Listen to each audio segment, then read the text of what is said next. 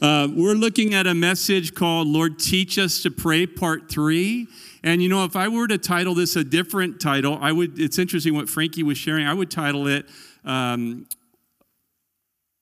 what would I title it? Um, God is in the waiting. And it's interesting how Frankie almost like gave the intro to a message that would be called God is in the waiting. And I'm so glad that, that Frankie shared this morning because I think it's a really high morning, like God did. God enlarged our borders this week. Like the church literally went out this week. We stretched out this week. But I, I think that, Frankie, it was, it was the Lord that you shared and you came and as you're still weak this morning because it's the full spectrum of what it, God is doing, right? There's the lows here and there's the highs here, and God wants to meet all of us. So let's look at this. Where we've already looked at verses 1 to 4 uh, in, a, in a separate message, and we've actually gone over that twice. But let's pull it up just to redo our text. Verse 5 is where we'll start this morning. Luke 11, verse 1 It came to pass as Jesus was praying in a certain place, when he ceased, that one of his disciples said to him, Lord, teach us to pray, as John also taught his disciples to pray. So we've said that the disciple recognized, and Luke recognizes, that everything was flowing out of Jesus' prayer life. That's what uh, this disciple saw. It's what Luke is showing us. It's what we need to learn that everything good in our families, our personal life, our business, our marriage, our church, God wants it to flow out of prayer. We can come up with our own ideas and ask God to bless it, or in prayer, we can discover the Lord's heart and walk in his blessing. And we read in verse 2 So he said to them this familiar prayer um, called the Lord's Prayer. That's how most of the world knows it. When you pray, say, and, and this is the one thing we're going to focus on again. He doesn't say, Pray, my Father in heaven. It's very interesting that this is a prayer all about community. We're saved into community. Father, Son, and Holy Spirit. God is community. And we're saved into community. God wants us to not live a life alone, but He wants us to learn to be in community and pray with each other and pray for one another. And when we're not experiencing prayer with each other and for one another, we're missing out on on the prayer. We're missing out on Father, Son, and Holy Spirit the way He wants us to experience Him. So when you pray, say, Our Father in heaven, get your eyes off of everything, get your eyes on God. Hallowed, holy be your name, your kingdom come. We pray this morning, Lord, that your kingdom will come on earth as it is in heaven. We pray this morning, Lord, that you give us day by day our daily bread for everyone here who has needs. Lord, would you just meet our needs and Lord, we, we pray that you'd teach us as a congregation to pray daily, that not a day would go by that we're not turning our, heart, our hearts to you. And forgive us. Notice it's our, it's, it's not give me my daily bread. It, all the way through, it's community.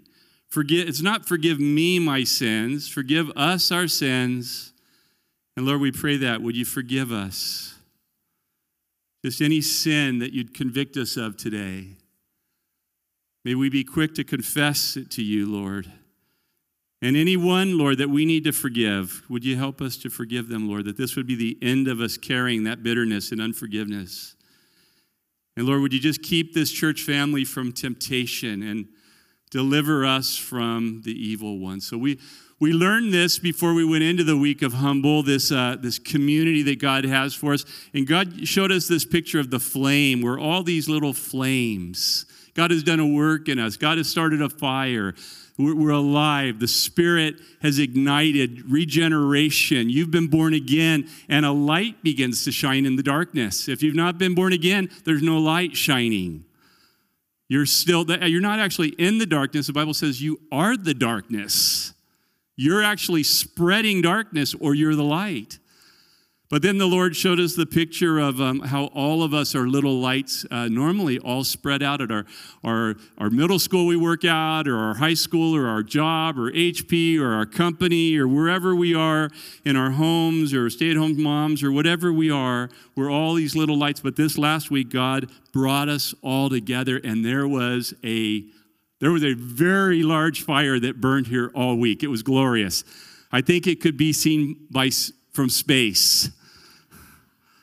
I think God was aware that there was a there, there was a, a flame that he was fanning here. And there was a word given that our lives, and we can bring it up, it was so strong, leading to humble.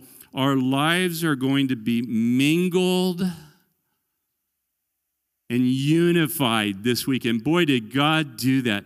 We mingled, our flames mingled, our lives, our fodder mingled. There was another word that uh, God was taking our temperature.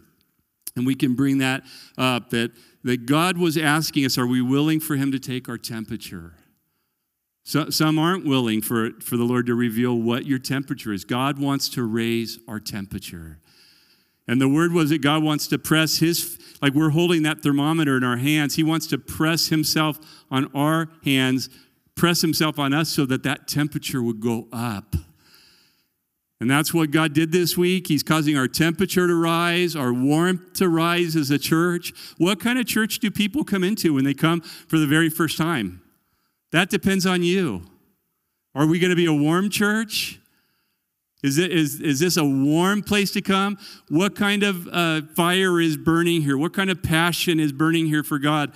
God wants our temperature to go up. And there, even this morning, uh, there was a word given that those little clicks are holiness. God wants to keep bringing us up clicks of holiness to bring us to where He can use us, where we're set apart for Him. And, um, you know, as we went through this week, just a few of the, the favorite pictures the morning prayer. Maybe you saw this already. Oh, my goodness. Look what God did this week. Our prayer chapel holds 120. This is what the mornings look like the 150 in the prayer chapel. Again, uh, um, largely college students, young uh, people all over the floor, uh, older generation sitting in chairs around the perimeter. Too hard for us to sit on the floor anymore. But oh, what God did, just one of my favorite things. And look at uh, real life over at uh, the big LaSells Stewart Center. Our church went over to push in the spirit. And my voice was too weak to go that night, so I, I just, I killed me to stay at home. But I watched online. And, and the next uh, little video, this is a video, probably one of the highlights for me. In order for a week like this to happen, you have to have leaders. And, and 130 leaders were coming all week long at 6 to 7 crying out to God. Every night, God led us. He's never led us this way before. Every night to lift our hands like Moses, Aaron, and Hur in Exodus 17, that our dependency was on God for you, for the flock. That the battles would be won in your life, like in Exodus 17. And every night, God led us to lift our hands and ask God to touch our hands that we could lay our hands on you. Could we play that video?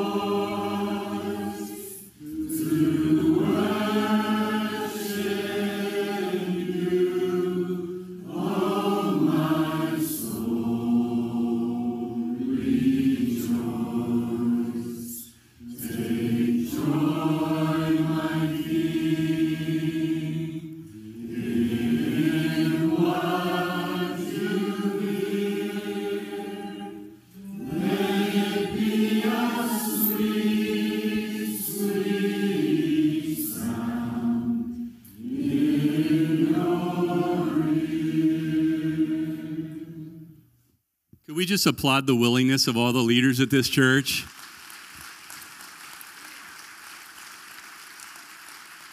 You know, when people come and have a bad experience in a circle, they don't come back. Ever. you know, when people come and God meets them, they come back. It's the same as house churches, where there's a house church where people go, you think house churches are wonderful. No, not if people have a bad experience. But, you know, maybe even a digression for a minute. You know, house church is people. so you can all get together and walk on eggshells and have the perfect house church, or you can be people, real people. Not so pretty people uh, sometimes, difficult people. And God, God's in that too. And, um, and then one more picture just to let you feel the week. Oh my goodness. That's what a 500 person prayer meeting looks like.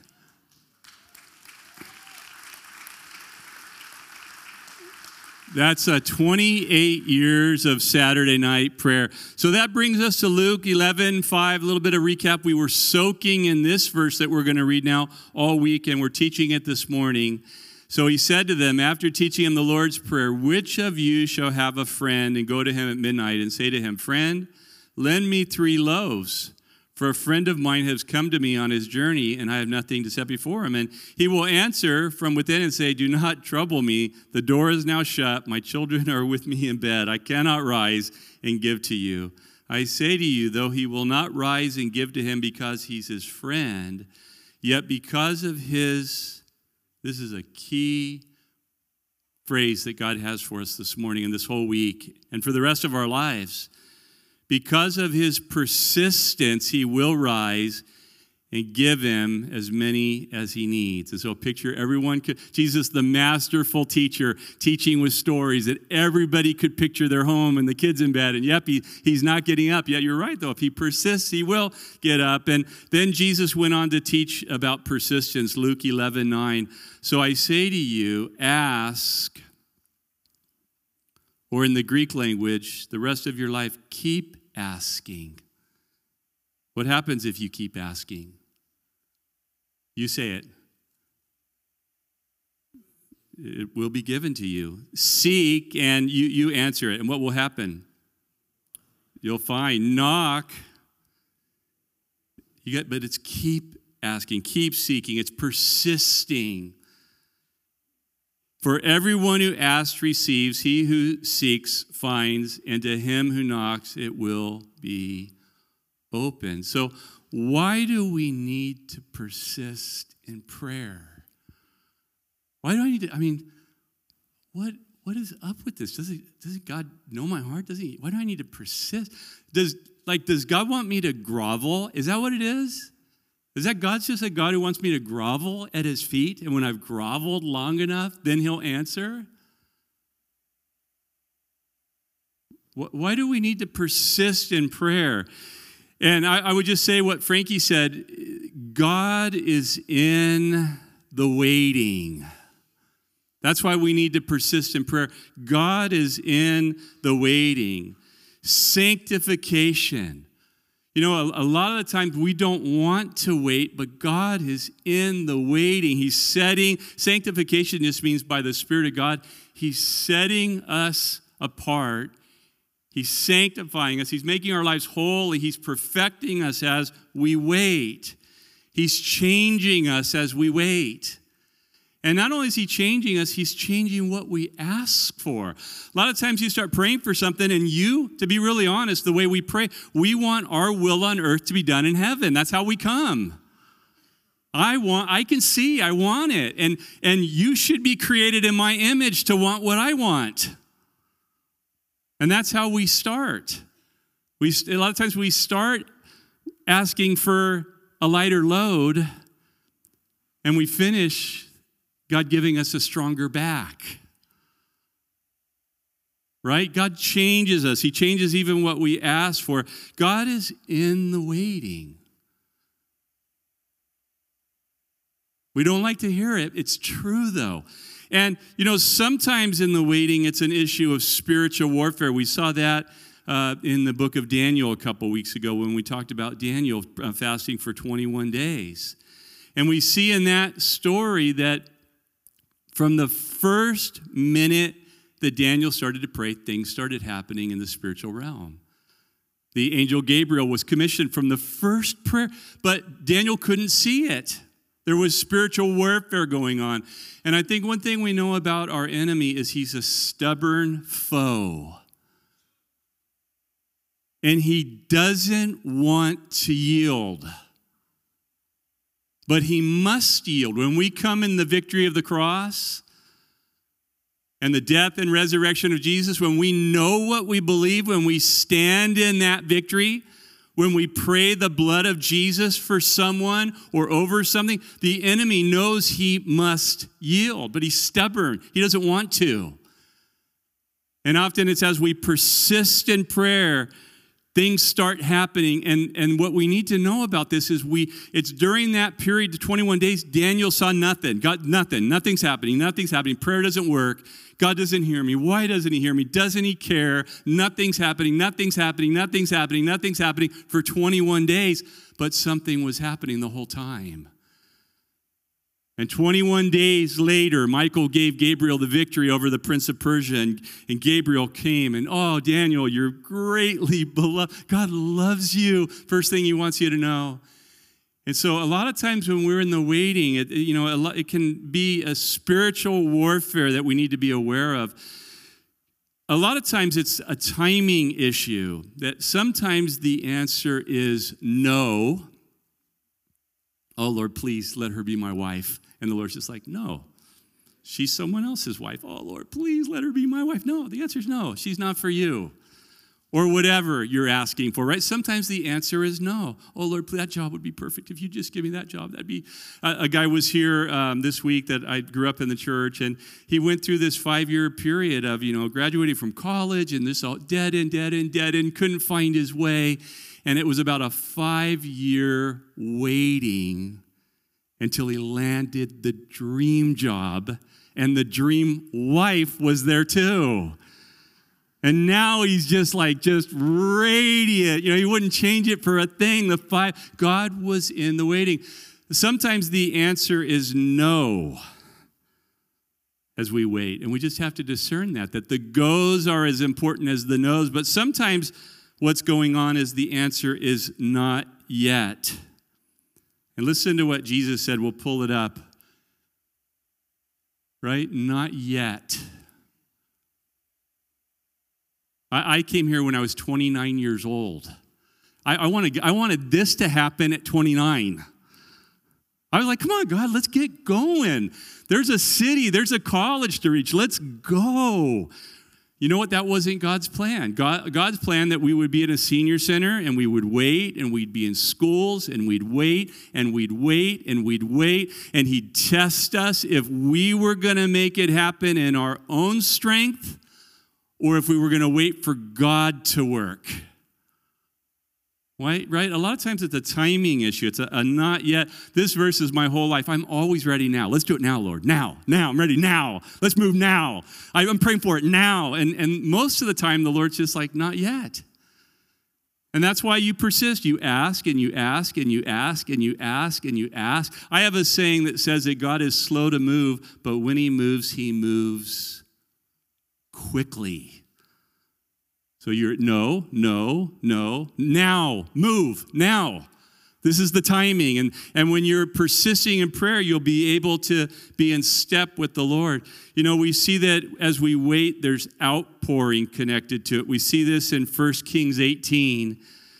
Uh, and by the way, these notes are all the notes are always on our uh, website and app. You just go to the messages, you can have all these references, even the things that aren't coming up on the overheads are there, the verses. But in 1 Kings 18, uh, Elijah he went up to Mount Carmel, which is our first day in Israel every day. We go to the exact spot. It's, it's overwhelming to be in the exact spot on Mount Carmel, and Elijah prayed for rain after a three year drought, three and a half year drought. And it says he got on the ground and he put his face between his knees and he's just humbling himself. That's a posture of humility. You're on the ground, your face is between your knees, and he prayed for rain. And he said to his servant, Go up a little bit higher because on Mount Carmel you can look out and see the Mediterranean. And he said to his servant, Do you see anything yet? And his servant goes, No. And so he prayed again, put his head between his knees, prayed, told his servant, Do you see anything yet? He went up, No, nothing.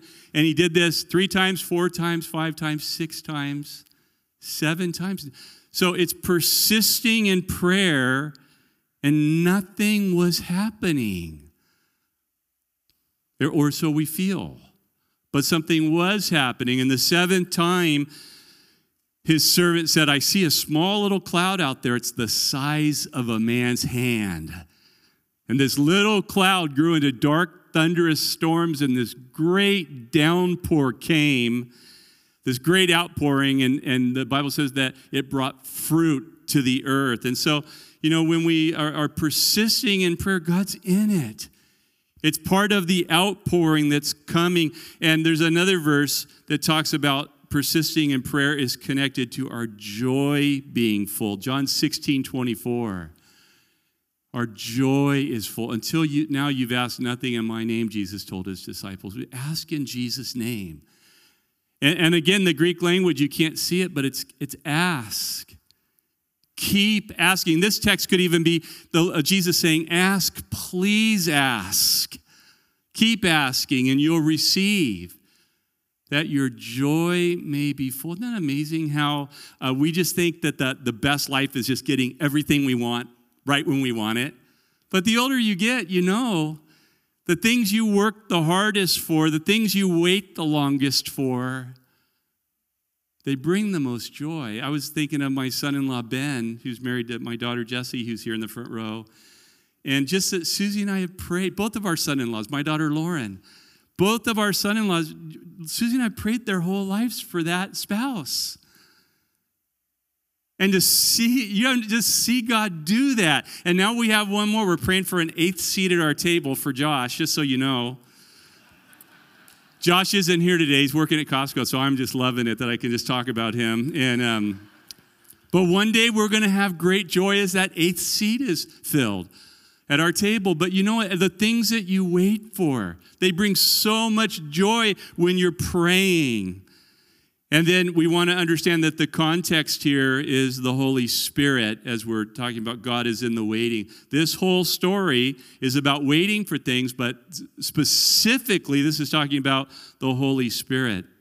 And boy, on Wednesday, there was, for me uh, this week, as I was persisting in prayer, Sunday, everything was very dry in my life as the fast started. Monday was very dry, even hard, even not good.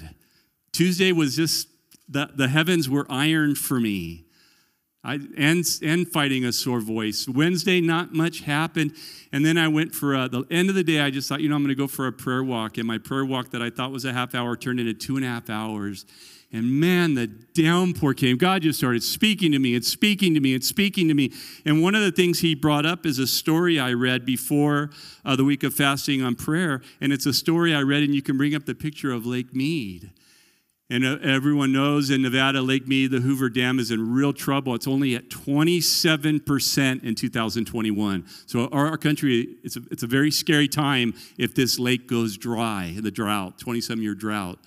And um, I read this article about how they had a week of deluge rains. And I was saying, just during the week of fasting and prayer, I thought, wow, we're in a week of deluge prayer, rain, you know, it's pouring here. And the article, and I only read it quickly, but God was bringing it back all week that the lake only went after a week of deluge rains, it only went from 27% full to 28% full. And you know, I think the message there is the real volume of living water, it doesn't come in just some short burst. A retreat you go to, a prayer week, not to discount that those can be life altering.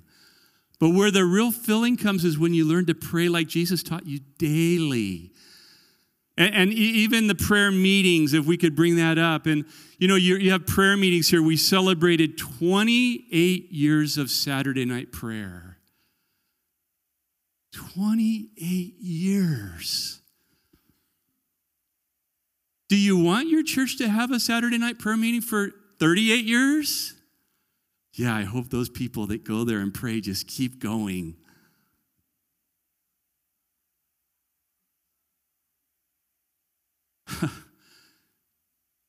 could I just ask everyone that you don't go to Saturday night prayer? Could this year, could you just come once a month? There is a fire raging here. God is fanning a flame. Could you just come one time a month this year? And you know, the daily prayer meetings on Zoom on Monday, Tuesday, Wednesday, Friday, you can get on those.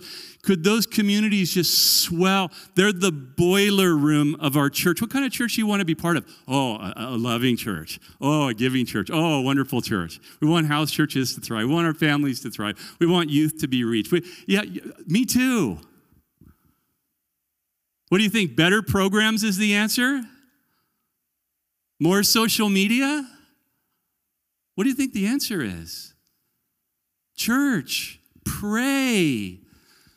Let's pray that those, those prayer meetings just swell. Because it's, it's, it's more than just a week of prayer and fasting. Another word that was just bubbling in my heart, like I couldn't stop it. And we can bring up the next slide. And I don't know why this year. They're both little stories that I read. This one might have been a week or 10 days before, and I just read this story of uh, 40,000 couples that um, psychologists studied over whatever period it was that they studied their lives. And they found all these different things, but they found this common denominator that those who had really good, successful marriages all had in common, they said frequently, thank you to each other. You know, this, this concept of being thankful is a huge theme of the Bible. That we're thankful to God, we're thankful for everything, for one another. And how powerful it is in a marriage, and I, I really believe this is a word for the marriages of our church. Start genuinely saying thank you to your spouse as often as you can honey, that dinner, thank you for making that. Honey, you, you, you know what? The, the, sheets are new tonight. I love when you do that. Thank you so much for putting clean sheets on our bed. I came home and the bathrooms were clean. Thank you for doing that. I, the living room is so clean. Thank you. You know you what you made, that cake you made. Thank you for doing.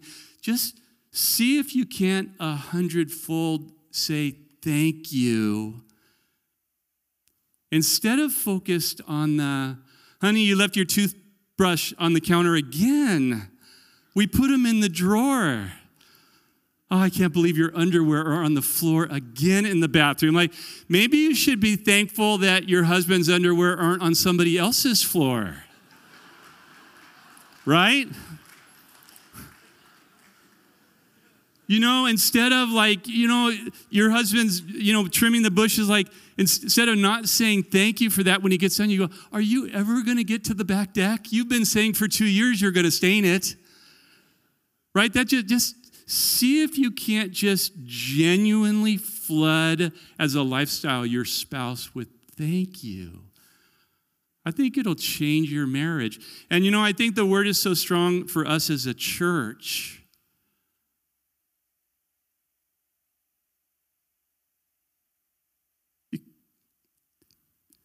because we've come out of this horrible demonic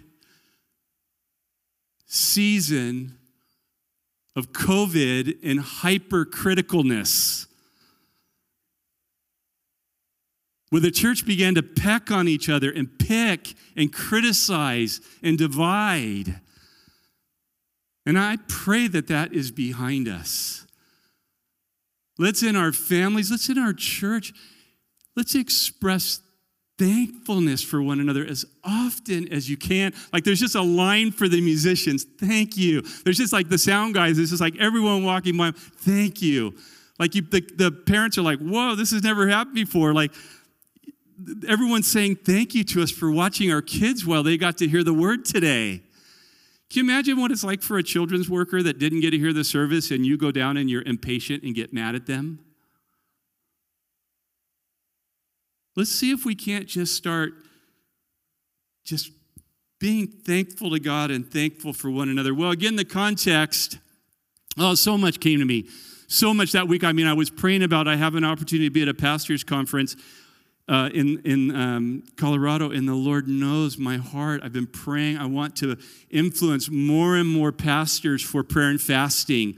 Uh, all through the state, uh, churches are praying and fasting. One of our pastors that was praying and fasting in Burns with us, uh, he called me yesterday. He's going to India. He's doing pastors' conferences for 300 pastors each day, and he's calling them to fasting and prayer. And he just said, I felt like you were supposed to know uh, what's happening here. I'm going to take it to India. And I was just praying all week. I told Chad to pray for me. I don't know if I'm supposed to be at that pastor's conference or Shasta with the college kids, which I'm, Susie and I are always there. And all of a sudden, Wednesday I was on that prayer walk. Rob, the fire is here. The revival is here with the college students. You need to be here. You need to fan that flame. And boy, God, I mean, just instantly, what I'd been asking all week was there, and God gave me the whole theme for it. I, I submitted to Chad that I just let him know, hey, I'm yielded to you. This is what the Lord is, is speaking to me. And, um, anyways, God also gave me this phrase for that I gave to Chad. Just it was just, you know, you pray and there's nothing, you pray and there's nothing, you pray and then there's outpouring. And there was just this outpouring that Chad and I were identifying that um, I have a new name for real life. Or maybe it's for Shasta, I don't know. It could be both. It's, it's a leadership factory. That's the spiritual name on real life. There's a leadership factory. Like it is just produce real life is just producing leaders and leaders and leaders. Every year at that Lake Shasta, the leader circle, the, the cabin leaders, as young people are just, it's there's a factory in God's kingdom producing leaders there. It's just, anyways, floodgates just open on Wednesday for me. Well, let's keep reading about the context of asking and seeking and knocking. If a son asks for bread from any father among you, right? Any father, you could, any father here to give their three, five, seven year old, here, son, here's some gravel. Go chew on that. No, you, no. And everyone listening to Jesus could picture what he's saying. Or if he asked for a, a fish, maybe in our day and age, a tuna fish sandwich, are you gonna are you gonna give him some harmful serpent? So, so it starts to grow, and you know, my fa- father's a good person. Father gives good nourishment. Father doesn't give anything that would hurt you. Father doesn't give anything dangerous. Father, Father feeds you. Father nourishes you. He wouldn't give you a serpent instead of a fish. If the, the child asks for an egg, maybe picture a hard boiled egg, because the scorpions in this day in Israel, when they curled up, they looked like a little egg. And everybody would have been, been picturing this. If he asks you for an egg, well, is he going to give him one of those deadly scorpions that looks like an egg? Is that who your father is? Like you're crying out, you want God to move in your life, and is the father going to give you something that would hurt you? Is he going to let something hurtful happen to you? Because this is in the, I think it's very important that you hear this. This is in the context of the Holy Spirit. God is not going to let anything harmful or weird happen to you if you're crying out for the Holy Spirit to move in your life. If you then, being evil, know how to give good gifts to your children, how much, how much, this, this sermon could also be called How Much More. If you wanted to give it another title, God is in the waiting, but it could also be called How Much More. This is a How Much More Sunday. How much more will your heavenly Father, we talk about earthly fathers, if you being evil, you're fallen, you know how to give good gifts. This is about good gifts that your heavenly Father, the gifts of the, the Spirit that He wants to give you. How much more will your heavenly Father give all of this asking and seeking and knocking, it's ultimately God wants you to keep asking, keep seeking, keep knocking, keep desiring a work of the Holy Spirit in your life. And Luke, more than any other writer, shows us this connection between prayer and the Holy Spirit. Look at Acts 1 and uh, Acts 1:14 if you know how the book of Acts starts, which Luke, we're in Luke's gospel, and the second half of Luke's gospel is the book of Acts. These all with one mind or one accord. See, whenever the church is unified, the Spirit can move. Right? But whenever there's these little rifts and currents and talk going on and division and carnality, then, then the Spirit's quenched. And here they were unified with one mind. And look what this is the type of church we want to be continually devoting themselves to prayer. And then I, I want to see this too, along with the women. This is a message of Luke's. The women. That totally unheard of in Jesus' day that he was followed by not only male disciples, but the women. Mary Magdalene, Joanna, Susanna, uh, Luke chapter 8, many other women were providing for him as his followers from their own sustenance. Such a powerful message. In a day and age where women weren't valued, and everywhere the gospel has gone, it's elevated women. And here they all were, all the apostles and all the women that followed Jesus. They were all in a prayer meeting, Mary, the mother of Jesus, and his brothers. And that's when Pentecost happened. That's it's from prayer that the Holy Spirit was changed out, that changed the world. And then you go a, a couple chapters later, Acts 8, and when the apostles who were at Jerusalem heard that Samaria had received the word of God, Samaria received the word of God. Persecution was going on in Jerusalem. None of us want persecution to come. None of us want hard things. God's in the hard things. God is always turning what the enemy means for evil for good. Persecuting the church, everyone's fleeing. God uses it. Philip flees. He goes to Samaria. He starts preaching the word of God. They receive the word of God. The apostles hear this that Samaria has received the word of God. They sent Peter and John, their apostles, sent Peter and John to them that they might um, Peter and John to them, who, when they had come down, sorry about that, verse 15, who, when they had come down, prayed for them that they might receive the Holy Spirit. For as yet he had fallen upon none of them. We're, we're experiencing the Holy Spirit fall on us this week. We're going to be giving place to that this morning in a minute. I'll, I'll, I'll explain more. For as yet he had fallen upon none of them, they had only been baptized in the name of the Lord Jesus. Let's stop there for a minute. Um, these are believers. You can't get baptized if you're not a believer in Jesus. These are followers of Jesus, but the apostles realized hey, we've experienced Pentecost. We've experienced this outpouring, this power, this boldness to be a witness. To witness even means martyr, to lay down our lives for the gospel. But they're getting saved in Samaria, but that same thing hasn't happened. They're saved. Let's send Peter and John down, two of the apostles that were there at Pentecost. Let's have them lay hands on them.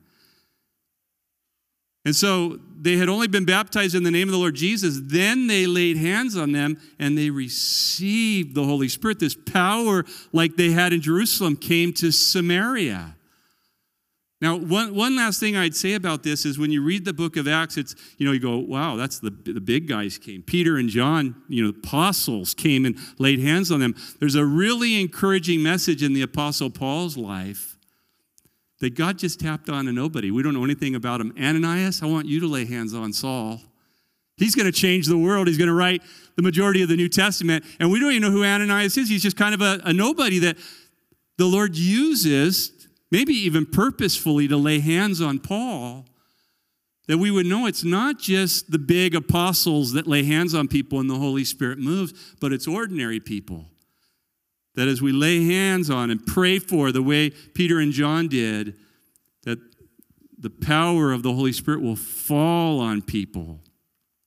So, we're going to have again all of our elders and wives that are, are here, and some of our deacons, and uh, some of our uh, house church leaders, some of the leaders I've asked to come up already.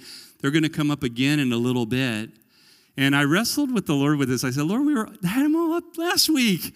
People have been in circles of prayer all week, and, and the Lord just kept saying, Yeah, but I have more. I have more. There's more, much more. That we're to be a church that we keep asking. The rest of our lives, we keep asking for more, more of the Spirit.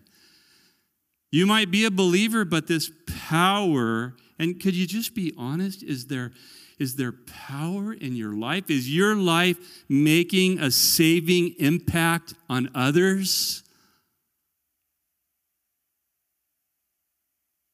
Like you look back at 2022, the people that got saved through your witness in your life. You look back at 2021 and 2020, uh, those people got saved. They got saved. I got to lead them to the Christ. My life was, I, I was, you know, the Spirit moving in power. You see it. You see the wake behind the boat. Is there power to, to be a witness for Jesus? If not, you need that power. We can't reach our world without the power of the Holy Spirit. And you got to keep asking for it. And you know what? So much so, the rest of our life, we're going to be asking for even more. Lord, could you even give us more? Could you even work in a, a, greater way? Could you even take the tick up another tick and another tick? Like you're never going to arrive until you're in heaven, and then, then you arrive. But until then, there's always more that the Holy Spirit has for you. And look at this verse, the next one. I think it applies to some of us, Ephesians 1.13. In him also, after in, in him you also, after listening to the message of truth, the gospel of your salvation, right? These are people that get saved. They hear the, they listen, they hear the message, it's truth, the gospel, they, they get, it's your salvation having believed you were sealed with the Holy Spirit a promise, who is given as a guarantee of our inheritance. He did this so we would praise and glorify Him. Are you sealed with the Holy Spirit? So, Holy, I'm asking in that sense, are you saved? Is the Holy Spirit in you, bearing witness with your spirit that you're saved and you know that it's the guarantee you're going to heaven? We're going to have our leaders up to pray, and some of you might be in this place. Like God's been drawing you. You've opened the door, you felt like, oh, yeah, God is good, but he, the Spirit hasn't yet saved you and sealed you. And you have to discern that. And you could come up this morning and have those leaders, and you could just say, I want to be, I, I want to believe in a way that the Holy Spirit's in me. And, then, and could you also pray for that power and, and gifts in my life? Look at this, this verse, one last verse before, the, before we go to, um, we're going to have a little bit more worship. 2 Timothy 1 5, for I am mindful, Paul says of Timothy, of the sincere faith within you, which was first, first dwelled in your grandmother Lois and your mother Eunice and I'm sure that's in you as well. For this reason, I remind you, Timothy, young Pastor Timothy, to kindle afresh, well, that's what's been happening a lot this week, to fan into flames the gift of God which is in you. This is interesting through the laying on of hands. We're going to have leadership lay hands on you and ask for gifts. Do you know what your gift is? Let's ask that you'll know and you can use it. Let's ask for more gifts. You think God just gives you one gift and then your whole life he's, like, he's stingy with them? Like, nope, you just get one. You get one. What if he has two for you? What if three? I was an evangelist for years and years and years and never dreamed I'd ever teach. And then the Lord tapped on me to be a youth pastor, and boom, like there, this new gift came. Like like, so would take, God would take like the, the least likely zero student, no love for reading or studying ever, and go, yeah, you're going to be a student the rest of your life, and you're going to teach the rest of your life. It's a gift. Maybe God has a gift for you even in this season of life or age you're at. We're going to ask for gifts, the laying on of hands. We're going to even ask that the gifts that you do have, that the Holy Spirit will fan them. And why don't we have the worship team come back up? On um, this is what happened last Sunday, and the man that this happened to gave me permission to share this. We could just pull it up. On Sunday, Sunday, January 22nd, I went forward for prayer. Last Sunday, God revealed himself to me through the touch. One of the prayer leaders, actually, the prayer leader was led to put his hand on this man's heart. You can go on. It was life changing. I'll never be the same because of it. Thank you, Jesus, for waking me up and warming my heart. And he said, the Lord spoke to him, If I follow you completely, you'll reveal yourself entirely. This week of prayer and fasting has been absolutely incredible love you, and I love Calvary Corvallis. So I was in a prayer circle with that man towards the end of the week, and um, I knew he had sent this to me, and, and uh, Susie had this word for him. So this is so strange when I. I just to speak it. When I see it, I see this, this snowball like going down a hill, just, just picking up momentum and mass. And, and he just looked at her and said, Did you say snowball? So when this elder put his hand, when this leader put his hand on my chest, when I was standing there, God showed me a picture that I'm a snowman. I told no one. I'm, I'm frozen. God's thawing me out that that life is gone. Let's, um, Isa, lead us. We're just going to move into a time of crying out to the Lord, of waiting on the Lord, of singing in unison, in community, asking for the Holy Spirit on us, our leaders, our youth, the older generation. Go ahead, Isa.